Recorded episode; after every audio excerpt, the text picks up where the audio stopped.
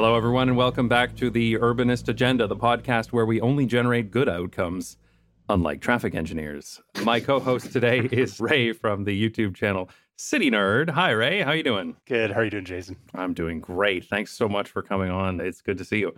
So, we're talking today about engineering bad outcomes. Well, Ray has a background. Well, I'll let him explain, but he brought this one up with basically the idea of, well, actually, why don't I let you explain it? Yeah, sure. I can go. Yeah, I think you were about to say I had a background in traffic engineering or something, and that's somewhat true. I'm not an yeah. engineer. I'm actually a planner by you know education and licensing and experience. But the way my career went, I ended up working for a firm that specializes in traffic engineering. So I was one of like two or three planners, and everyone else in the office of like 50 or 60 was an engineer. So I ended up working on a lot of traffic engineering stuff, actually doing traffic engineering, and then I couldn't stamp them. I don't have an engineering stamp, but just right. having having stuff checked and be approved by the actual managing engineer on the project. So anyway, to make a long story short, I've been through a lot of traffic engineering projects, and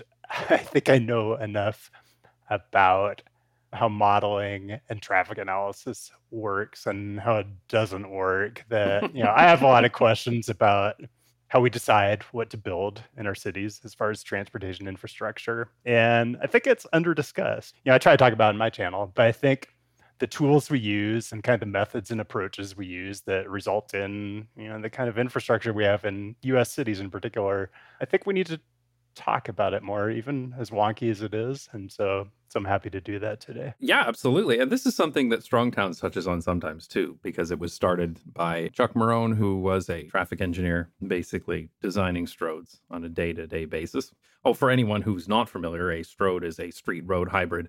It's something that is trying to be a thoroughfare as well as a destination. And kind of the default setting for what you see all over North America. Yeah, what does he call it? It's the futon of transportation, right? futon of transportation. I do like that. It tries to be a bed and a couch, but it fails at both, right? so, what do we mean exactly by engineering bad outcomes? First of all, okay, what is the bad outcome that we're talking about here? So, I spent most of my adult life in Portland, Oregon, which there are probably fewer bad outcomes there relative to the rest of the US. But I spent the last year in the Las Vegas area, where it oh. probably has a lot more bad outcomes than you will see in the average US city. And so, what I see when I walk around a place like Vegas is a whole lot of, we can call them stroads, but just to be more specific, they have a lot of like seven lane roadways. So, like three lanes in each direction with a center turn lane. You almost never in fact, I would say you would never need that in a city. You just wouldn't. But they have them all over the place, and you can walk around and see barely enough traffic to fill one lane. But they've devoted these just enormous rights of way to these incredibly large and kind of dangerously designed transportation facilities. And so that's what a bad outcome looks like to me, where you use all of this space in your cities to create these extremely wide thoroughfares that are just much wider than you could possibly need and then result in you know things like speeding and all the terrible things that go with that. That's what a bad outcome is. Yeah if it was just about you know, wasting space, you could almost be like, eh, well, you know, if they're going to waste the space, they're going to waste the space. But of course, this has implications. As you said, speeding, these are very, very dangerous streets. They cost a hell of a lot of money in their construction, but especially in their maintenance. And it is kind of absurd, right? I mean, Las Vegas is one of those places I don't even want to get started on, to be honest. I've been there. I remember I counted the other day, I've been there 16 times. I used to have to go for work quite often. I yep. would go to the Consumer Electronics Show in January because I was working in the PC industry for several years. I am an engineer, actually, though the wrong kind for this conversation. I'm an electrical engineer. maybe the right one. Actually. Yeah, and, maybe. And I specialized in semiconductors too, so I wasn't really doing anything over about 12 volts. So, but yeah, I mean, these places are awful, right? They really are awful, and you don't want to be there. And I know I've walked through Vegas simply because, for example, when the Consumer Electronics Show is on, the city is so busy that you can't get anywhere. There's just so much traffic around the convention center. There's so much demand for taxis that you can wait literally 45 minutes for a taxi. there's no viable public transit. I mean, it's just buses that are stuck in the same traffic as the cars, right? Yeah. You know, you can try taking the deuce down the strip, but like, good luck, right? So there was one year in particular, I remember I was with a guy and we were like, we're just going to walk every time because the walk is going to take half an hour to an hour to do. But, you know, that's better than standing around waiting 45 minutes to an hour for a taxi and then having to sit in traffic to get to the convention center. And so I have walked quite a lot in Las Vegas and it's pretty horrible, right? Like it's really bad to walk around these places. It's bad enough to drive, but walking is just awful. Yeah. Well, I mean, so the way they design the roadways, you know, you have limited amounts of space that you can devote to right of way for roadways and if you want to have a seven lane road, you might compromise on the sidewalk you have. You might have only a six foot curb tight sidewalk, right? Right up against traffic that's moving at 50 or 55 miles an hour. It really is absurd, actually. Yeah. I mean, that's the way that they design them. It's not easy to find a street in, and I don't want to pick on Vegas too much because lots of particularly Sunbelt cities are like this, but a lot of American cities. Oh yeah, Phoenix is like this too, absolutely. Yeah, yeah, lots of Sunbelt cities are built the same way, and lots of like anything of that vintage, like, and so the newer suburban areas even are established like Midwest and East Coast cities are kind of like this. They were designed at a time where you made minimal accommodation for people walking, probably no accommodation for people biking, and then you used the maximum amount of space that you could to create traffic lanes and the more the better because everybody's going to drive and you're better off building more than less was the mindset and so that's kind of infrastructure you have in a lot of these places. So where does this all come from then? Like you obviously have the experience with working at a firm that did traffic engineering so what's the thought process behind it? Because the traffic engineers that I've spoke with, I've spoken with many. I've spoken with some who are just so brain dead, car brained, I can't even get through to them. But there's other people that just seem like genuine people, but they tend to speak in a very technical language that's difficult to understand. So, can you explain some of the like logic behind how we get here? Yeah, I mean, I can go through a lot of different phases in the process, but it kind of starts with and every probably every city, period, has this, but particularly every US city, the metropolitan area has something called a regional travel demand model, which is like a it's a mathematical geometric network of the roadway environment. And so it's got like all the what you'd call collector and above roadways on it. And it might have some transit links in it as well. But you use that to kind of determine and project how much traffic volume is likely to use particular links on the network. I'm not going to explain how the whole thing works, but it's an iterative process that includes assumptions about land use and assumptions about people's likelihood to drive or take transit. But most of those assumptions are based on what's observed today and not necessarily what you want in the future. And so you end up with these model outputs that tell you, hey, if you don't go widen this freeway, it's going to have level of service F or like a volume to capacity ratio of like 2.3 or something like that. It's going to give you some sort of alarming performance measure that's going to tell you, yeah, you need to go spend a billion dollars to widen the freeway. And so that's kind of one level of madness that results in you know the kind of investment decisions that we typically see today. Yeah, you know, honestly, it's been funny to me that when I learned some of these things about traffic engineering, it all seems very technical, but more I dig into it, the more it kind of seems kind of a little dodgy at times with an awful lot of bin built assumptions that I'm like mm-hmm. little surprised someone hasn't come along and been like, "Really? That's that's what we're doing?" So there was an article that you sent across when we were talking about this, a Strong Towns article that basically called all traffic models are wrong. And I found that really interesting. So I'll link that in the description. But there was like a quote in this in particular, a couple of quotes that I wanted to pull out from this article. Again, you know, this is, I believe this article was written by Chuck. Yeah, it's an excerpt from his book, right? Right. Confessions right. of a Recovering Traffic Engineer. But that is a great book, by the way. I really, really enjoyed that. Have you read it? I haven't read the whole thing. I've read yeah. pieces of it. Yeah. Yeah. I think that's definitely worth reading Confessions of a Recovering Engineer. That was really eye opening to me, too because I did do some civil engineering courses in school, but that's really my sum total of what I've done here. But anyway, the quote I wanted to talk about here is that he says, This sounds deeply cynical and I hate writing it because there are good, decent, and honest people who do traffic modeling. There are also good, decent, and honest people who consult astrological signs to predict how a marriage will work out. conviction in one's predictions does not make them any more accurate. and I think that's the thing, you know, we're not really so much attacking traffic engineers, although there's certainly some traffic engineers I've met in my time in advocacy that I'd be happy to attack. But it is a little bit crazy how much the engineers put their faith in these models because these models are not the best models and they're very, very often shown to be wrong. Yeah.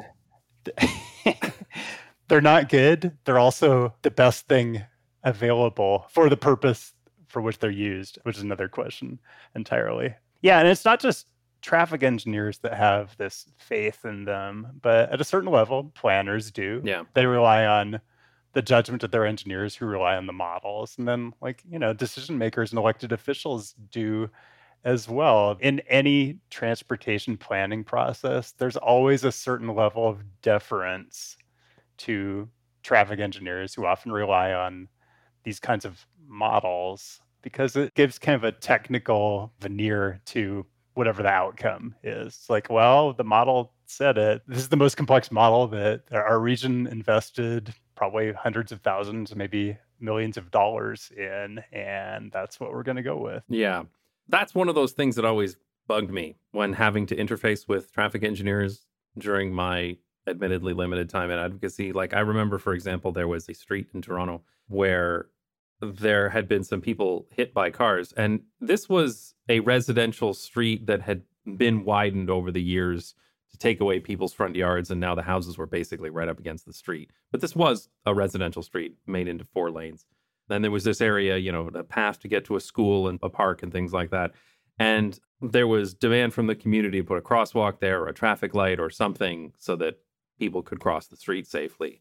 And I remember the traffic engineer coming in to weigh in on it. And it was all like, well, you know, the guidelines state that there's already a traffic light here, there's a traffic light there, and therefore we'd be within the 150 meters between lights, and that would result in a in an unacceptable. And they use this very technical language to basically say, we don't want to slow down the cars, so fuck you. And it's like, you know, but it's spoken in this very technical way with these guidelines and these numbers and these level of service. And I listen to this and I'm just like, screw off, buddy. Like we're trying, people need to cross the street. This is a residential street. But because it comes with this very technical language, it's hard to refute, right? Because you're kind of like, well, you know, you little people over here, you don't understand this complex system we're dealing with here. But at the end of the day, when you boil it all down, it's just moving as many cars as possible, right? That's what they're optimizing for. Yeah, it's the thing with pedestrian crossings is especially maddening. There's a whole universally accepted, I don't know, maybe there are jurisdictions who do this differently, but there's a universally accepted methodology for kind of deciding if and when there should be a pedestrian crossing at a certain location and what kind of treatment should it be, you know, just yeah. a marked crosswalk or should have this kind of signage, or do you actually need some sort of what they call a yellow treatment, like a rectangular rapid flashing beacon, or like a red treatment, like a hawk signal or a half signal or something like that? But the numbers that go into it, it's completely maddening if you look at it, because one of the numbers that goes into it is how many people cross that location right now, mm-hmm. right? And if there aren't enough, then you can't warrant a good treatment there. But it's kind of like the don't build a bridge somewhere where there aren't already like hundreds of people swimming across the river, yes, right? Exactly. If they aren't demonstrating the demand by swimming across the river, you can't build a bridge there. That's what it's like. Yes, if there aren't a exactly sufficient number like of people trying to cross the street at an obviously dangerous location, then they must just not want to cross enough and they don't need a signal. It's bonkers stuff. Well, I remember in Toronto there was a warrants system. So they had like a point system. They called it the warrant system. And so you needed to warrant the treatment that was being done to the road. And the warrant system had these different requirements. And there was, you know, the number of cars that were going through and their level of service and their speed and the number of people crossing and all this kind of thing.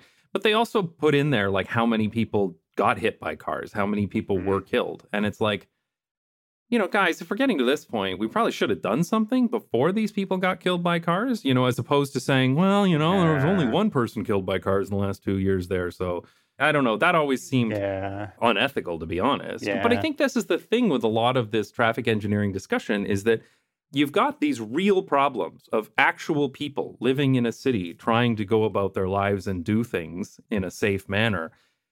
And then you have these kind of abstracted discussions of numbers and models and guidelines that are like abstractly applied on top of this without kind of any understanding or even sort of like empathy for the situation on the ground. Yeah.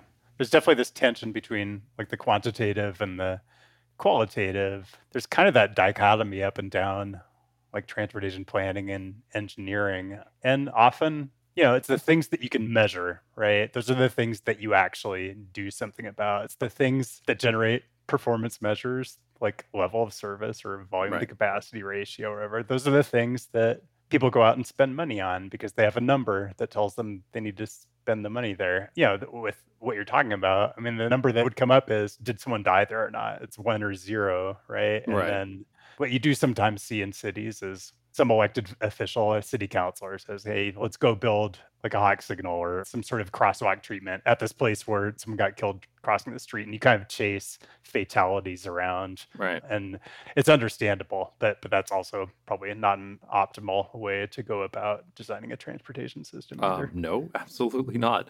So just for anybody who's not familiar when you say level of service what does that mean? Oh okay sure. Yeah level of service is probably the most commonly used way to evaluate roadway operations in my experience it's usually used at intersections. And so it corresponds to the amount of quote unquote delay a car experiences at an intersection. I'm not going to tell you the exact table, but basically it's A through F. A means level of service A, that's good, right? It's like a report card. That means you're not experiencing any additional delay at all. And then F is probably cycle failure, like you have to wait through a traffic signal more than one time. But really, E or D are probably fine or even optimal for the urban environment, right? If you don't have congestion, yeah. like your city probably sucks in the first place, right? You've got a city where no one wants to be, right? If you right. have level of service A or B or C, for sure, that just means you overbuilt and you, you you wasted money building facilities you didn't need to build and they're probably more dangerous because people are probably speeding on them because they're so empty all the time. Right. And actually, that Strong Towns article mentioned something about this as well. The quote here is If the traffic engineer is forced to use a projection of future traffic they know is wrong, and if congestion is an intolerable condition that is also a ubiquitous foe, then the conservative thing to do when considering a transportation investment is to oversize everything. Mm-hmm. And that's really what I see done so often in North America is that traffic congestion is considered to be this critical scenario that you absolutely cannot have. And so, therefore, the only real solution is to overbuild everything. Yeah, you hit on something that is, there's so many things that drive me crazy about this. There's this idea, which is, you know, it's kind of understandable on its face, but in traffic engineering, you use a conservative, quote unquote, approach up and down the line. So, when you use traffic volumes as an input into whatever analysis you're doing, you don't just go get traffic volumes from an average day you go get traffic volumes from like a 90th percentile day. Right. You get it at peak hour in a busy season when like school's in session so that you make sure you're seeing the worst possible traffic you can see. Right. And then it gets crazier than that. Like when you put it into your hourly model, you do something called peak hour factoring where you don't just take like the worst hour, you make sure you get the worst 15 minutes out of the worst hours. There's all this stuff that happens up and down the line in traffic engineering where you're taking a conservative approach because you never want the outcome to be, oh, we underestimated the amount of traffic and now there's congestion. Right. So, another kind of crazy making thing about it is in transit planning, you kind of do the opposite thing. You never want to overestimate ridership because that always looks bad, right? And so you often underestimate ridership in transit planning. So we kind of take like the definition of a conservative approach in traffic is to overbuild everything and the definition of a conservative approach in like transit planning is maybe to risk underbuilding things. That's absurd. Yep. It is. It's absolutely absurd. So i remember from my limited education in civil engineering that you have failure conditions in civil engineering. So if you are building a bridge for example you will determine how much capacity that bridge could hold and then you typically triple that, if I remember correctly. You see, you build it three times bigger. I think in some cases it's five times bigger, but the point is you build it much bigger than the highest load that you will expect, which makes sense when you're building a bridge or a building or something like that, right? Because it is a catastrophic condition if the bridge falls down. Mm-hmm. That's a very catastrophic situation because there could be a loss of life. There could be, then there's certainly going to be a huge cost to that, like a monetary cost to that. But one of the things that always frustrated me about traffic engineering is that the way that civil engineers talk about critical conditions that they need to avoid, like the bridge falling down, is the way that traffic engineers talk about traffic congestion. And to me, I mean, that seems insane because traffic congestion is not the same as a bridge falling down, right? Like getting stuck in traffic is not the same as a building toppling over.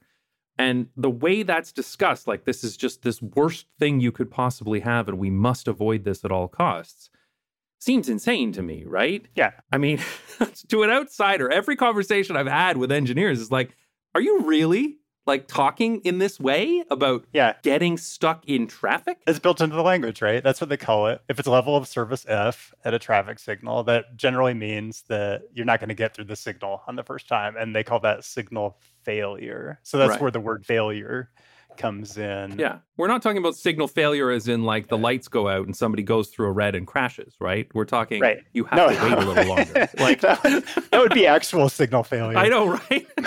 like when they talk about signal failure on a train, that's a bad thing. Like the red signal goes out and yes. you go through it. Like that's signal failure. That can result in a train crash and a derailment. Yes. But we're just talking you have to wait for a light. That's not the standard accepted definition of signal failure. It's really when you have to wait one minute more, that's failure. What was always absurd to me in these conversations is that traffic engineers in North America talk about these failure modes and these level of service. But at the end of the day, they're just talking about cars. They're not talking about, again, you know, you hear this all the time online. It's about moving cars as opposed to moving people. Because if you started optimizing for moving people, you sure as hell wouldn't put everybody in cars. But like this was something that was very frustrating to me in Toronto as well, where there was talk about, for example, transit signal priority for the streetcars.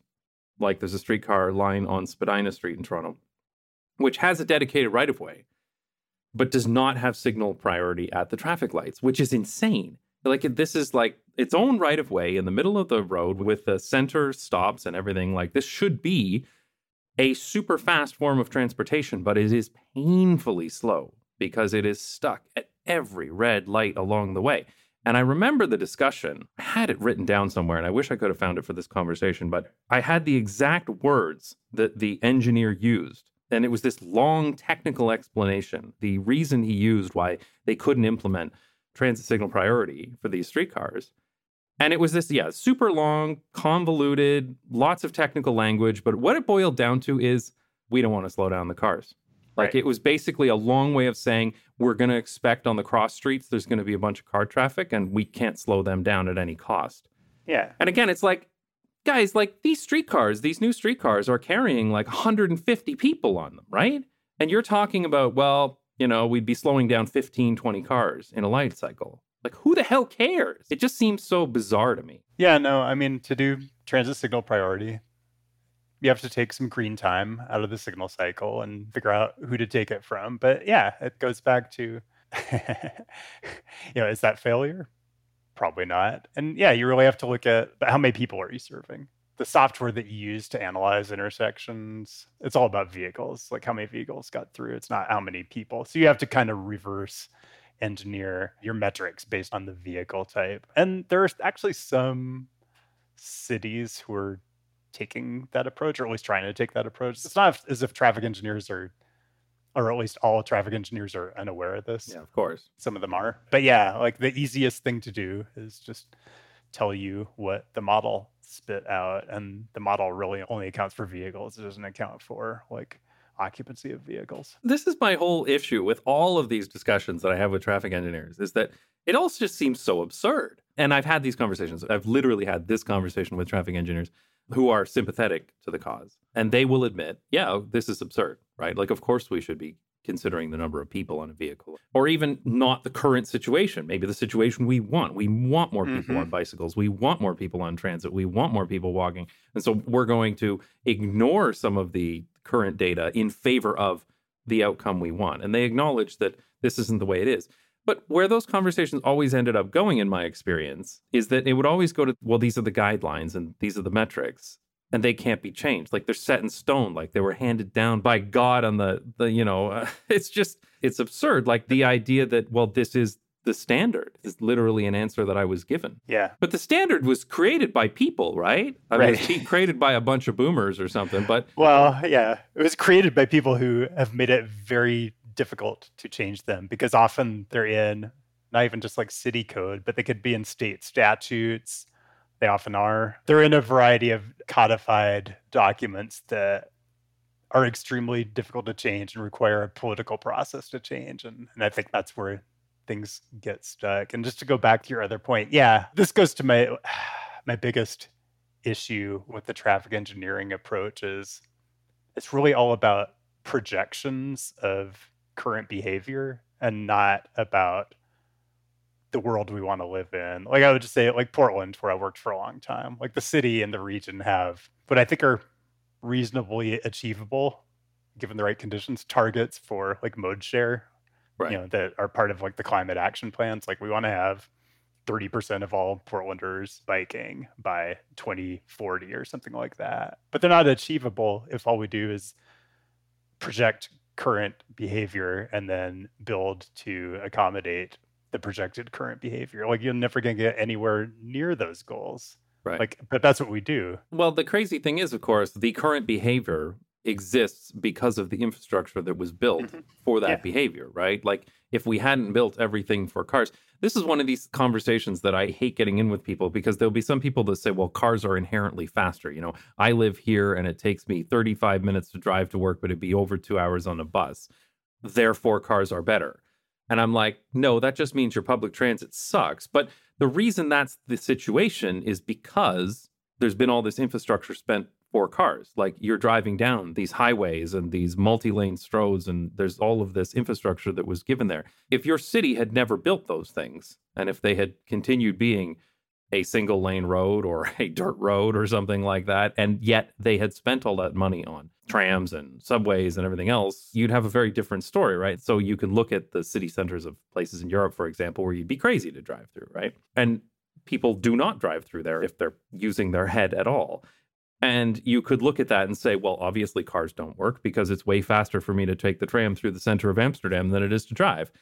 But it's because it was built that way, right? I mean, that's where the behavior comes from. It doesn't just magically, it's not some sort of fundamental constant of the universe. It comes from the things we built. Right. I'd go back to what you observed about your visits to Las Vegas, particularly during CES, where it does get busy, even though the streets are wide.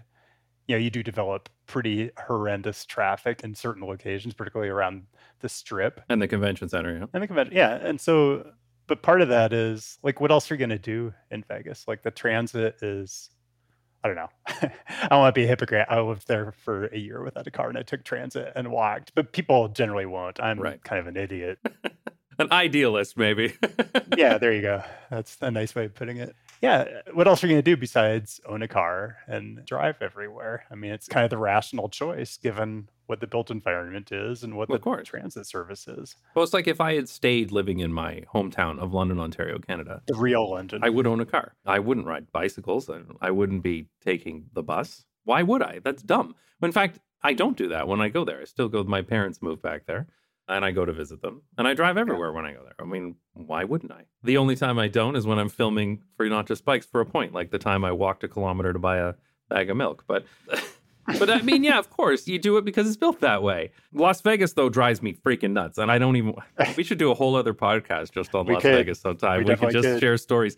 But that place drives me nuts because the vast majority of people who go to that place are going from the airport to the strip or the convention center and back, and that's it. Like there is literally, and the strip is a strip. It's in a line, right? It's not spread out. It's in one line. Yeah, and it's like, the choir. Yeah.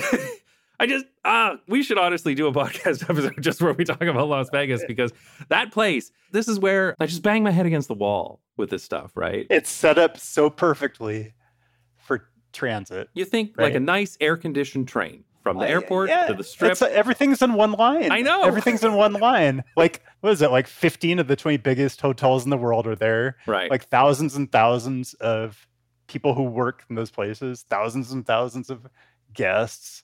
But instead, they're they're giving Elon Musk's company like carte blanche to build like these tunnels all over the place that are like I, I, all right, let's makes, do another episode about Las Vegas. Yeah, that's that's a whole other anyway, thing. The it's one a... thing the one thing I did want to talk about here is that at the end of that Strong Towns article, they actually link to another article that is called WSDOT versus reality. and I'll link this in the description too. So the DOT is the Department of Transportation. So for anyone who's not yeah. aware, every state in the United States has a Department of Transportation, a DOT, and sometimes DOT, sometimes called DOT. Anyway, they're the ones who are responsible for the state level transportation, which usually includes the highways, which can also include some of the highways and roads through cities as well. But this particular article is funny if the outcomes weren't so bad. So you were saying that sometimes they're basing these models, usually basing these models on these historical data, right? On what's happened in the past.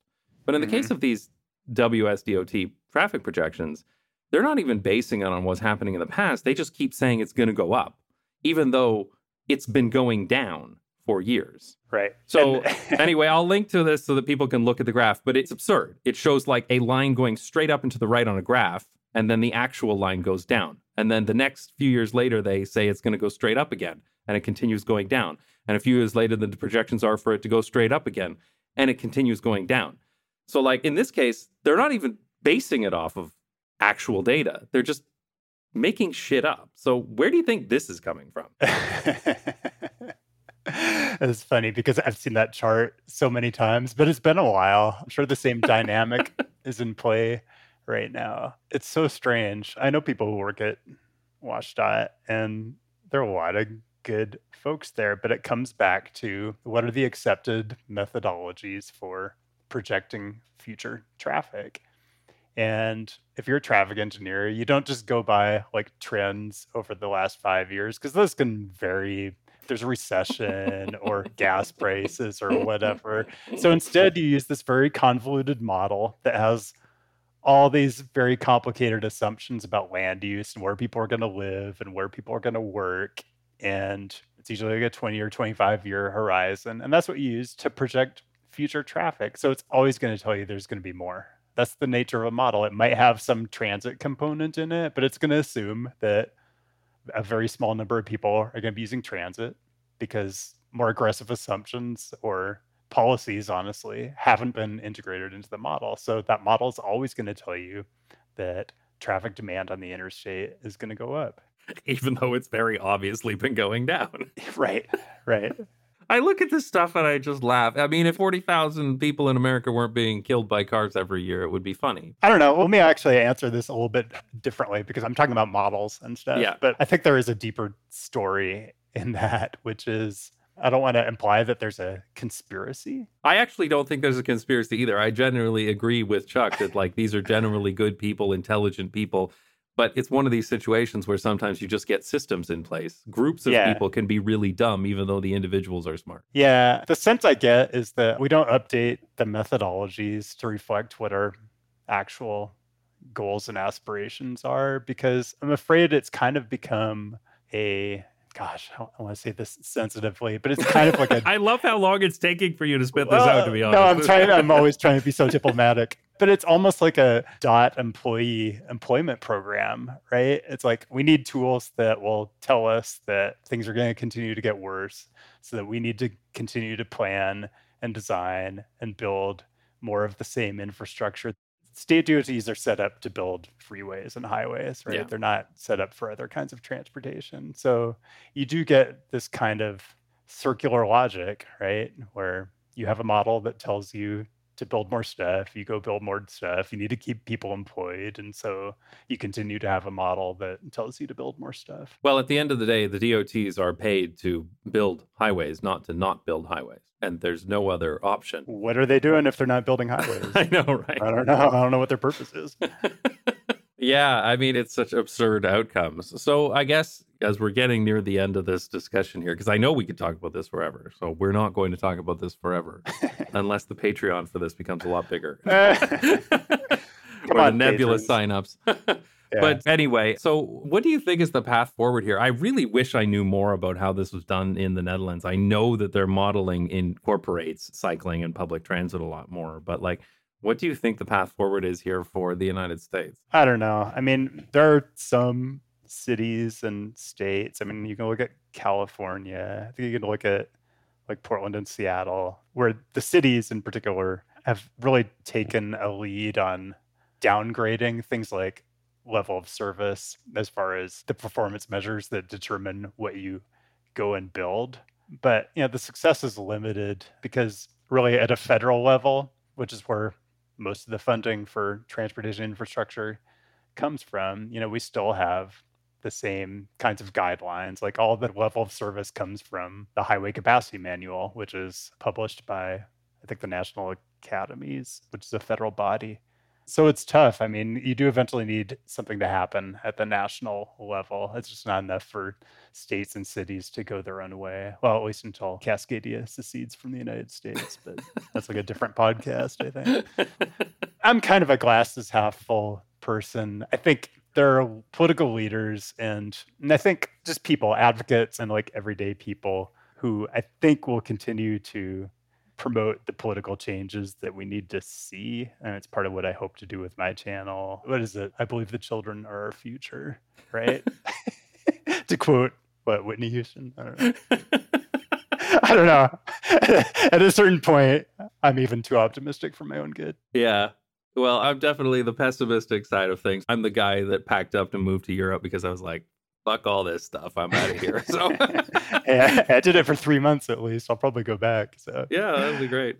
All right. Well, I think we'll probably cap it there. I think that was a great discussion. Again, we could talk about this forever, and I will have you on again to talk about more things around this because I think there is so much to talk about when it comes to the way that our roads and streets and cities are designed and the outcomes of that because this isn't in a vacuum. You can talk all you want about these numbers and calculations and formulas and all this stuff and i did it in my own engineering education as well but at the end of the day there are people who need to live in this city and they need to experience it and they are more than just numbers. There are real implications to all of these things. Yep. So just before we go, any commercials here? We should, you know, definitely people should check out CityNerd on YouTube, and you're also on Nebula as well, right? That's right. Yeah. Yeah, no, I, I do enough self promotion on my own channel. I don't think I need to do any more. I think you've stopped doing the stadiums full of subscribers. Oh. Is that right?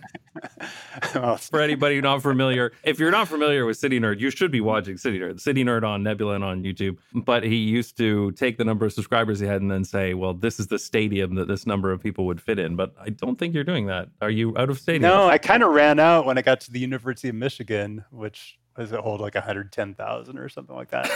People have asked me to bring it back, but use like a different comparison metric. So we'll see. It I is quite funny. in the future, but whatever. All right. Well, thanks so much for joining, Ray, and I'll have you again. But that's great. Good conversation. Thanks. All right. Thanks, Jason.